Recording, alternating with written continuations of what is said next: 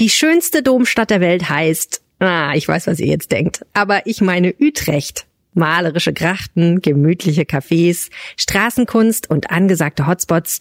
Mir hat gerade jemand die Street Art Route in Utrecht empfohlen. Mit der kann man ganz einfach die schönsten Ecken der Stadt entdecken. Tja, und wie kommen wir da jetzt hin? Mit der Bahn natürlich. Schön, schnell und umweltfreundlich. Tickets gibt's auf bahn.de slash Niederlande. Schon ab 18,90 Euro pro Person. Jetzt buchen und dann Aufwacher hören. Schönen Tag euch! Ja, man hat halt immer so ein bisschen das Gefühl, man ist so egal. Also man ist so in, in so einer Egalwolke die nebenbei halt mitschwebt, aber die im Prinzip dann doch keine Rolle spielt. Und egal sollte sich wirklich keiner fühlen. In diesem Aufwacher fragt mich alles beantwortet Dominik Freitag aus Hüngse eure und unsere Fragen rund um das Leben mit Behinderung. Was sind absolute No-Gos im Umgang mit Menschen mit Behinderung? Vor welchen Problemen stehst du im Alltag und was braucht es für echte Inklusion in Deutschland? Besprechen wir in dieser Folge. Rheinische Post Aufwacher. News aus NRW und dem Rest der Welt. Hallo und herzlich willkommen zu diesem Aufwacher-Spezial Frag mich alles. Mein Name ist Wiebke Dumpe und ich freue mich schon wirklich seit Tagen auf dieses Gespräch, denn ich finde, das Thema, um das es hier heute geht, ist einfach wahnsinnig wichtig für uns alle. Wir sprechen über Inklusion und das Leben mit einer Behinderung. Inklusion, das ist ja ein echt sperriges Wort, Übersetzt heißt das so viel wie alle können mitmachen und das finde ich persönlich einen ziemlich schönen Gedanken. Dass aber eben nicht immer alle mitmachen können, das erlebt Dominik Freitag eigentlich jeden Tag. Dominik ist 35, wohnt in Hüngse und sitzt seit ihrer Kindheit im Rollstuhl. Sie ist heute zu Gast im Aufwacher Frag mich alles. Hi Dominik, schön, dass du dir Zeit für unsere Fragen nimmst. Hallo, gerne doch. Ich möchte mal als allererstes von dir wissen, wenn wir in dieser Folge über dich und über andere Menschen mit Behinderung sprechen, wie soll ich euch bezeichnen, beziehungsweise was sind No-Gos, was darf ich nicht sagen?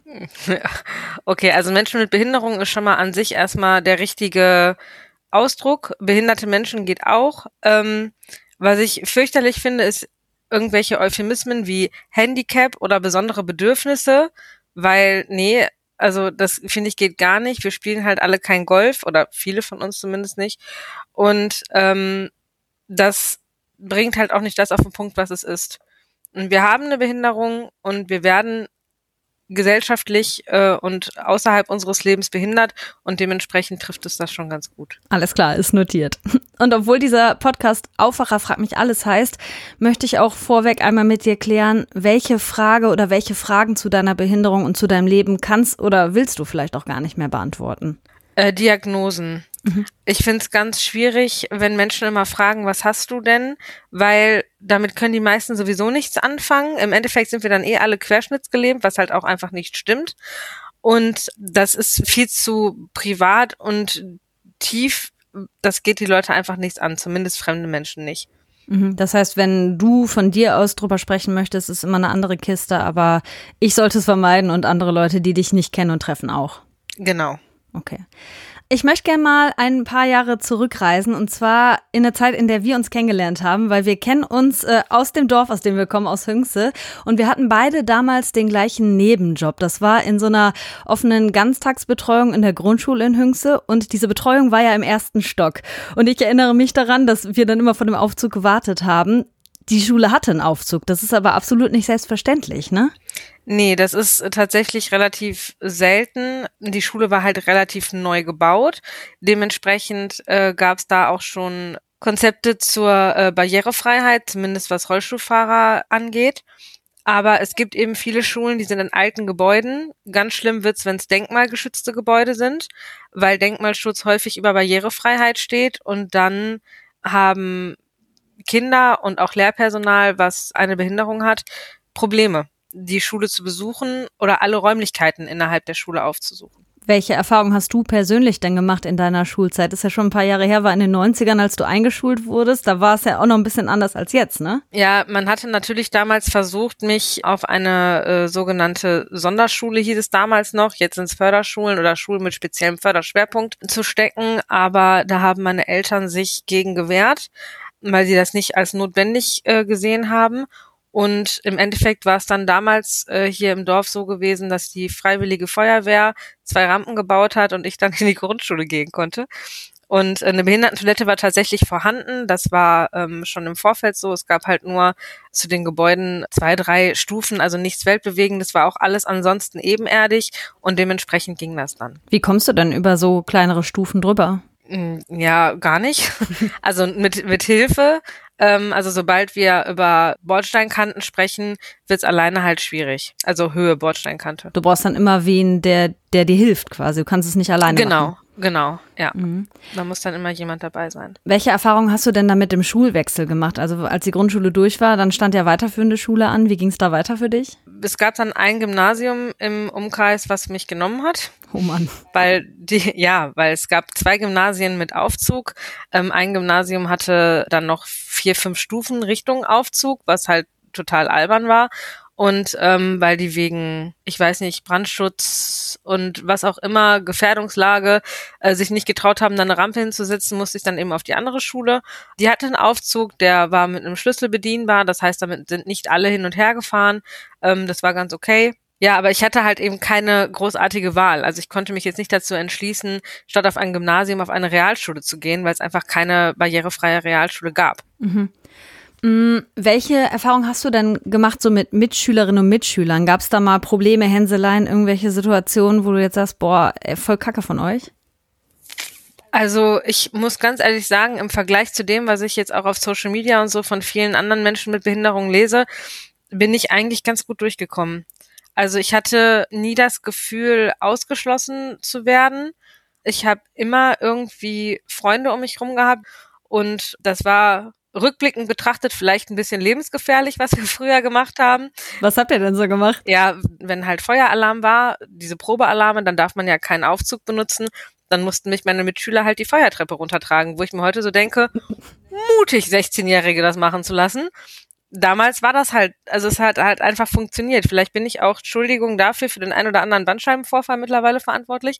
Aber ähm, ja, das, das ging halt einfach so, genauso wie ähm, Klassenfahrten einfach so gingen. Dann haben Freunde mich in den, in den Bus gewuchtet oder, keine Ahnung, auf äh, das Busboot Richtung Venedig und dann ging das da die Treppen rauf und runter. Das ist ein ganz guter Stichpunkt, so das Thema Beförderung. Ne? Wollte ich eigentlich später drüber sprechen, können wir aber gerne vorziehen, weil Bus- und Bahnfahren mit Rollstuhl stelle ich mir echt schwierig vor.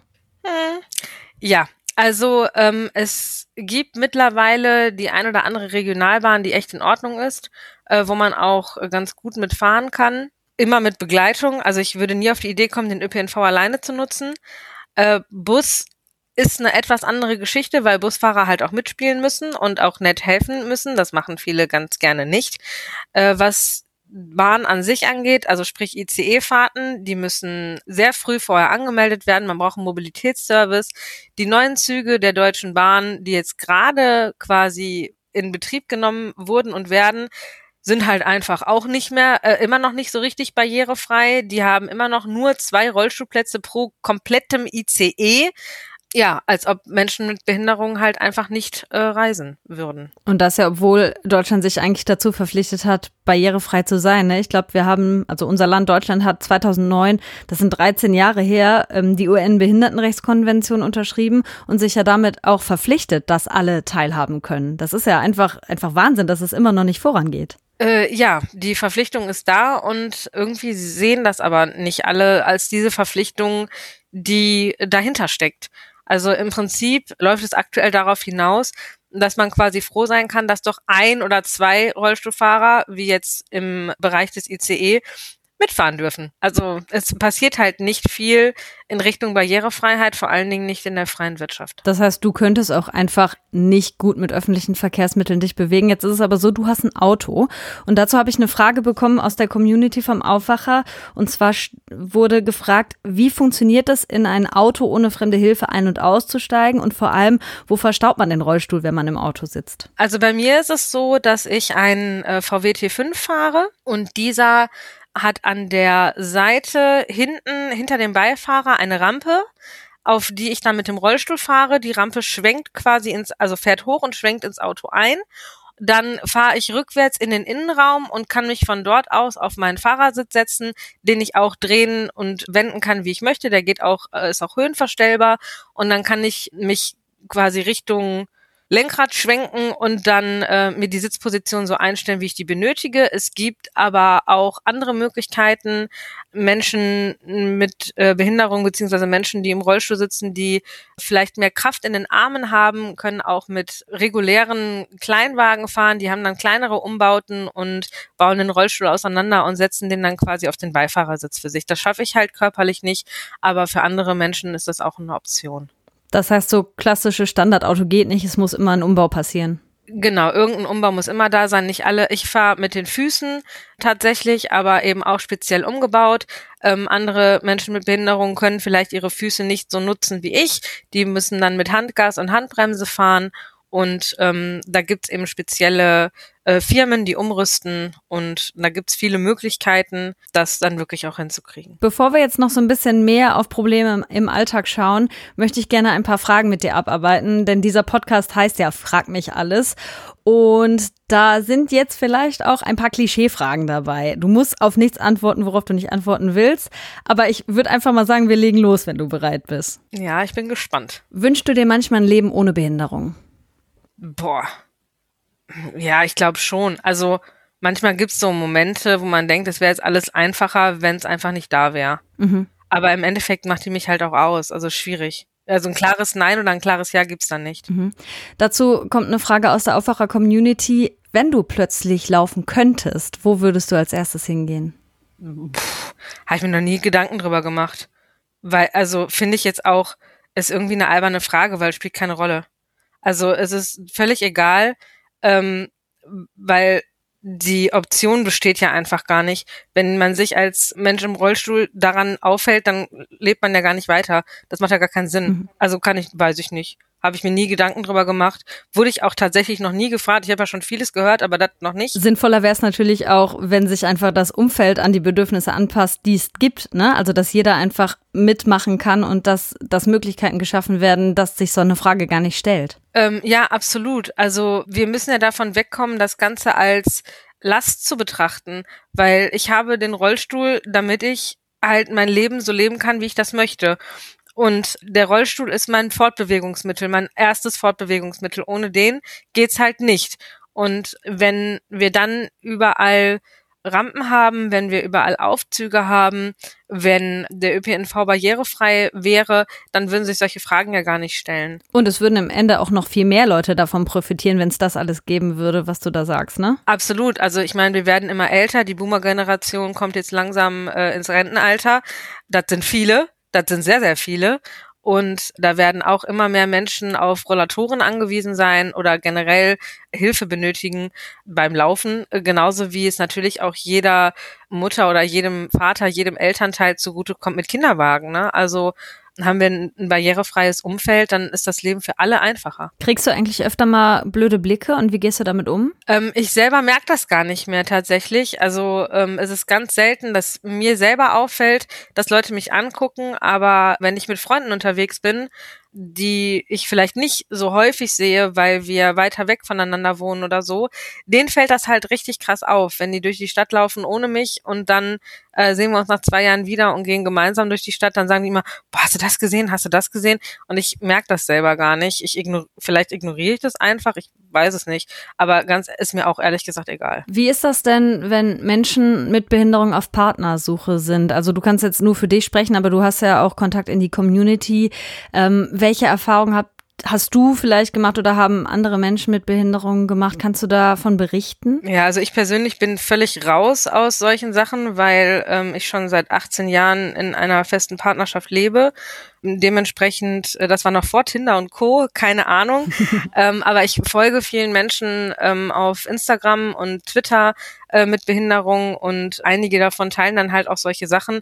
Und ja, also ich, es ist schwierig, weil viele Menschen halt auch so komisch sind.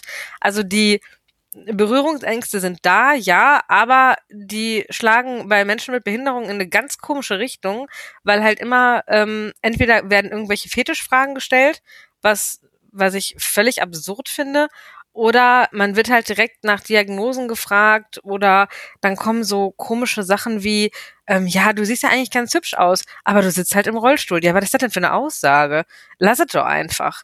Also dann swipe halt nach links. Mhm. Also ich finde es, also ich, es ist schwierig, aber nicht unmöglich, weil wir halt auch einfach immer noch ganz viele tolle Menschen auf der Welt haben, die eben nicht so seltsam sind. Du selber hast ja einen Partner, der keine Behinderung hat. Habt ihr da schon mal komische Situationen erlebt von außen? Immer.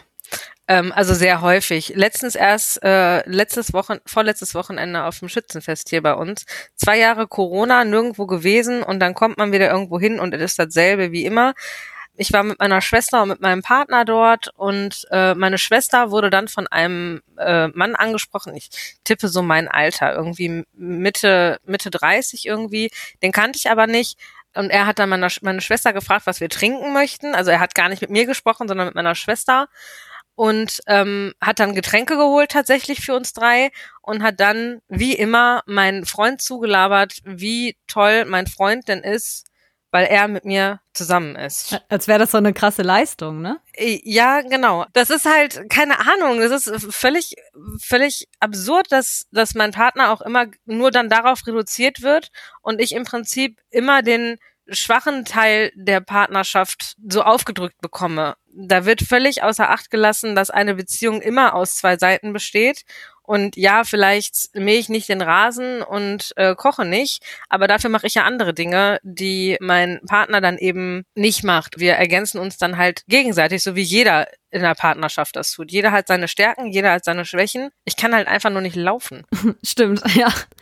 Ein großer Aspekt dabei ist ja dann auch das Thema Sichtbarkeit. Also man sieht Menschen mit Behinderung im öffentlichen Raum viel weniger und dementsprechend ja auch Paare, die ebenso sind wie ihr. Also glaube ich zumindest.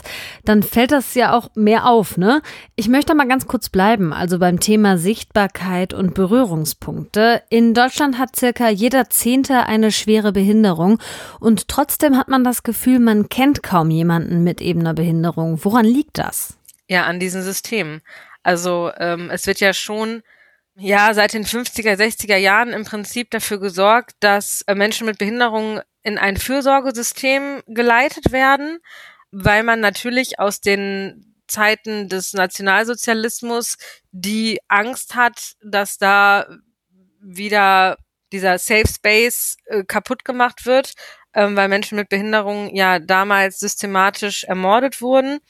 Und dann hat man irgendwann ist man auf ist man halt dazu übergegangen, dieses Fürsorgesystem äh, zu erschaffen, damit äh, eben sowas nicht mehr passiert, was aber nicht heißt, dass Menschen mit Behinderungen da nicht auch irgendwie äh, Gewalt erfahren oder so. Das bedeutet es nicht. Weil geschlossene Systeme, ohne dass man von außen drauf zugreifen kann, bieten immer Raum für Gewalt. Das ist halt das Problem an der ganzen Sache. Und dadurch, dass eben äh, das in der Schule schon anfängt, man da äh, separiert wird und man dann auch auf dem ersten Arbeitsmarkt Schwierigkeiten hat, äh, Fuß zu fassen, ist die Sichtbarkeit halt einfach gar nicht da. Dazu kommt dann noch fehlende Barrierefreiheit äh, in der freien Wirtschaft. Also es gibt halt keine Verpflichtungen und dementsprechend gibt's halt auch dann viele Menschen mit Behinderung, die ähm, keine Möglichkeit der Teilhabe haben selbst wenn sie vielleicht regulär auf dem ersten Arbeitsmarkt arbeiten und auch das Glück hatten oder das Privileg hatten, auf eine normale Schule, also auf eine Regelschule zu gehen, fehlt dann trotzdem die Barrierefreiheit in der gesamten Gesellschaft um dann überall äh, dabei sein zu können. Hm, Arbeitsmarkt ist ein Punkt, aber äh, sowas wie Restaurantbesuch, in eine Bar gehen, ins Kino, das sind ja auch alles Punkte, wo man an Grenzen stößt, nehme ich an. Absolut. Dadurch, dass es eben keine Verpflichtung gibt, dass die freie Wirtschaft barrierefrei ist, haben wir halt das Problem, dass es häufig keine Toiletten gibt. Ich muss ganz ehrlich sagen, ich habe mir halt schon so ein bisschen dann angewöhnt, vielleicht nur eine Cola dann am Abend zu trinken, wenn wir essen gehen. Alkohol kommt dann halt einfach gar nicht in Frage, wenn ich weiß, dass keine Behindertentoilette vor Ort ist. Und das passiert halt häufig. Dann gibt's natürlich noch das Problem, dass man hier und da immer wieder Stufen hat. Jetzt ist es bei mir so, ähm, ich habe einen Aktivrollstuhl, der wiegt nicht viel. Ähm, ein, zwei Stufen sind mit Hilfe dann zu überwinden. Das gilt aber halt dann nicht für Menschen, die einen Elektrorollstuhl beispielsweise benutzen. Die haben dann an, wieder, also die haben noch weniger Möglichkeiten. Und äh, gerade wenn es halt kein, also so ein Grundbedürfnis wie auf Toilette gehen, wenn das nicht erfüllt werden kann, das ist halt einfach Wahnsinn. Und dementsprechend ähm, ja, findet man halt in vielen Bars und Clubs Menschen mit Behinderung halt einfach nicht, weil die keine Möglichkeit haben, sich da frei bewegen zu können. Wie ist denn das beim Arztbesuch? Also wenn ich jetzt zum Beispiel mal an meine Frauenarztpraxis denke, die ist irgendwo im Obergeschoss, es gibt einen Aufzug bis kurz davor, aber dann sind Treppen. Hast du solche Erfahrungen auch gemacht? Ja, ich habe heute Morgen erst noch einen äh, Artikel darüber gelesen, äh, weniger als sechs Prozent der gynäkologischen Praxen in Deutschland sind barrierefrei. Krass, das ist wirklich wenig. Ja, das bedeutet natürlich für Frauen mit Behinderung, dass viele Erkrankungen ähm, gar nicht erkannt werden. Also Krebsvorsorge und Co. ist natürlich mega schwierig. Wenn man, also ich hatte ähm, eine Gynäkologin, die war barrierefrei, zumindest so weit, dass ich da zurechtgekommen bin. Ich will jetzt nicht sagen, dass sie für jeden barrierefrei gewesen wäre, die ist dann in Rente gegangen und dann habe ich zwei oder drei Jahre eine neue Gynäkologin gesucht. Die habe ich jetzt, auch da komme ich wieder zurecht mit gewisser Unterstützung und das ist halt, das gehört halt zur Privatwirtschaft. Ärzte sind private Unternehmen und die sind nicht dazu verpflichtet, barrierefrei zu sein. Dasselbe gilt für Zahnärzte. Auch da, wir haben bei uns im Dorf ich glaube, auf 400 Metern drei Zahnärzte, vier Zahnärzte und davon ist nur einer im Erdgeschoss. Und dann im schlimmsten Fall hat er gerade keine Kapazitäten für neue Patienten und dann stehst du da wieder und musst suchen, oder? Genau das. Und was natürlich auch noch dazu kommt, wir können nicht nach Qualität entscheiden. In der Theorie sieht es dann eben für Menschen mit Behinderung so aus, dass sie den Facharzt äh, und auch den Hausarzt äh, wählen müssen, der barrierefrei ist und nicht der, mit dem sie vielleicht am besten klarkämen oder der ähm, ihnen empfohlen wird oder der die besseren Qualifizierungen hat. Mhm. Ich habe vorhin schon mal angedeutet, eigentlich sollte Deutschland schon längst barrierefrei sein, aber an vielen Stellen ist es immer noch nicht der Fall. Du persönlich setzt dich ja in Hüngste auch in der Kommunalpolitik dafür ein. Worauf legst du Wert und wie ist auch die Resonanz von anderen? Ich versuche äh, grundsätzlich das so hinzukriegen, dass Barrierefreiheit immer mitgedacht wird von jedem klappt nicht so ganz. Das Problem ist halt, dass viele Menschen noch im Kopf haben, dass sich Barrierefreiheit rentieren müsste. Also es kommen dann manchmal die Fragen, ja, für wie viele Menschen ist das denn? Ja, das spielt ja gar keine Rolle. Also Teilhabe von Menschen mit Behinderungen ist ein Menschenrecht. Und da ist das egal, ob das einer oder sieben sind oder achttausend.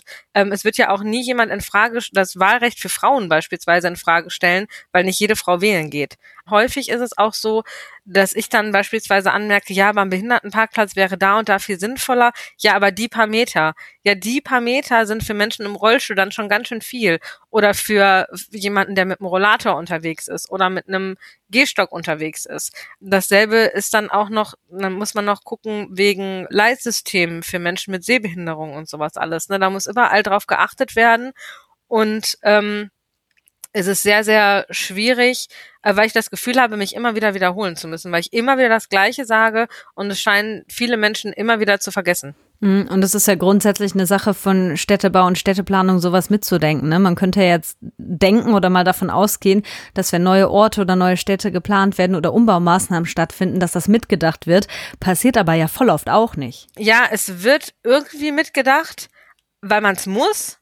Aber es ist nicht so, dass sich dann entsprechende Planungsbüros Menschen mit Behinderungen mal an den Tisch holen, die ja halt nun mal ähm, Experten und Expertinnen in eigener Sache wären, äh, um dann mal zu fragen, guck mal, wir haben das jetzt hier so und so geplant. Ist das denn wirklich auch in der Realität barrierefrei? Und wenn ich dann schon sehe, dass irgendwelche Leute heute noch anfangen, mit Kopfsteinpflaster zu planen, bin ich raus. Also da sind halt so Sachen, da denke ich mir, wo seid ihr die letzten 20 Jahre gewesen? Offensichtlich nie mit Menschen mit Behinderung in Kontakt. Ich glaube, bei vielen ist es halt auch einmal das, ne, man wird nicht gefragt, man hat keine ähm, Berührungspunkte und das führt halt einfach auch dazu, dass man so unbedacht an Dinge rangeht und das nicht weiterdenkt. Und ich kann sehr gut verstehen, dass das für dich und für andere Menschen im, mit Behinderung auch einfach ein, ein Schlag ins Gesicht sein muss.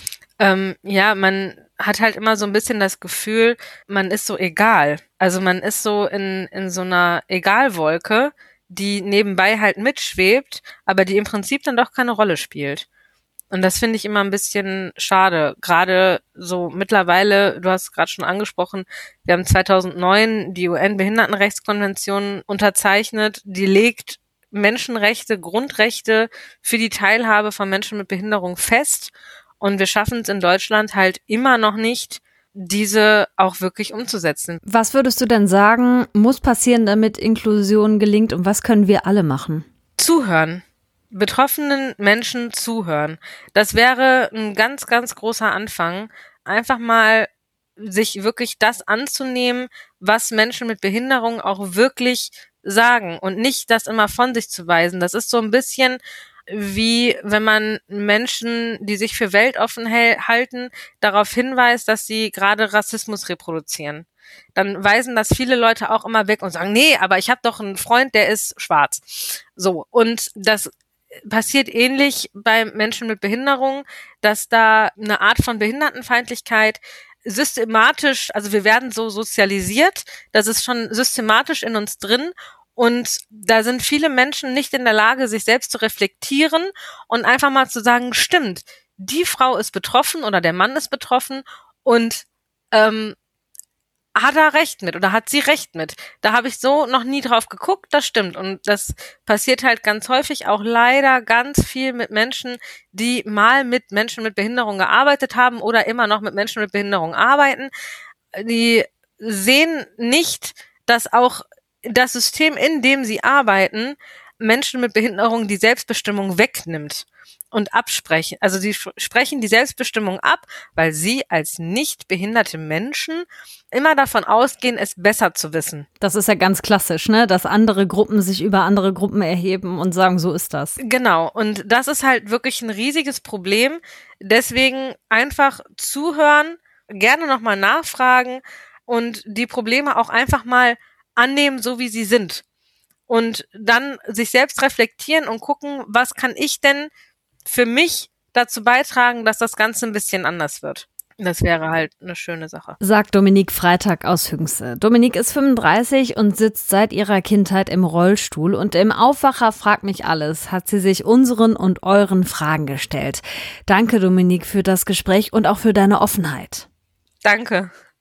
Ich habe es ja zu Beginn der Folge schon mal gesagt, möchte aber gerne nochmal darauf hinweisen. Wir haben uns jetzt in dieser Episode auf Dominique und ihre Erfahrungen rund ums Leben mit Rollstuhl fokussiert. Natürlich gibt's noch andere Behinderungen. Und nach dem Interview haben Dominique und ich noch ein bisschen weiter gequatscht und zu dem Thema hat sie Folgendes gesagt. Es gibt ja auch viele Behinderungen, die gar nicht sichtbar sind. Und die Menschen haben natürlich ein richtiges Problem, auch in der Gesellschaft, weil denen wird nicht angesehen, dass sie eine Behinderung haben und dann wird ihnen auch nicht geglaubt, beziehungsweise wenn sie dann sagen, dass sie beispielsweise nicht voll arbeiten gehen können oder so, wird denen direkt Faulheit angedichtet.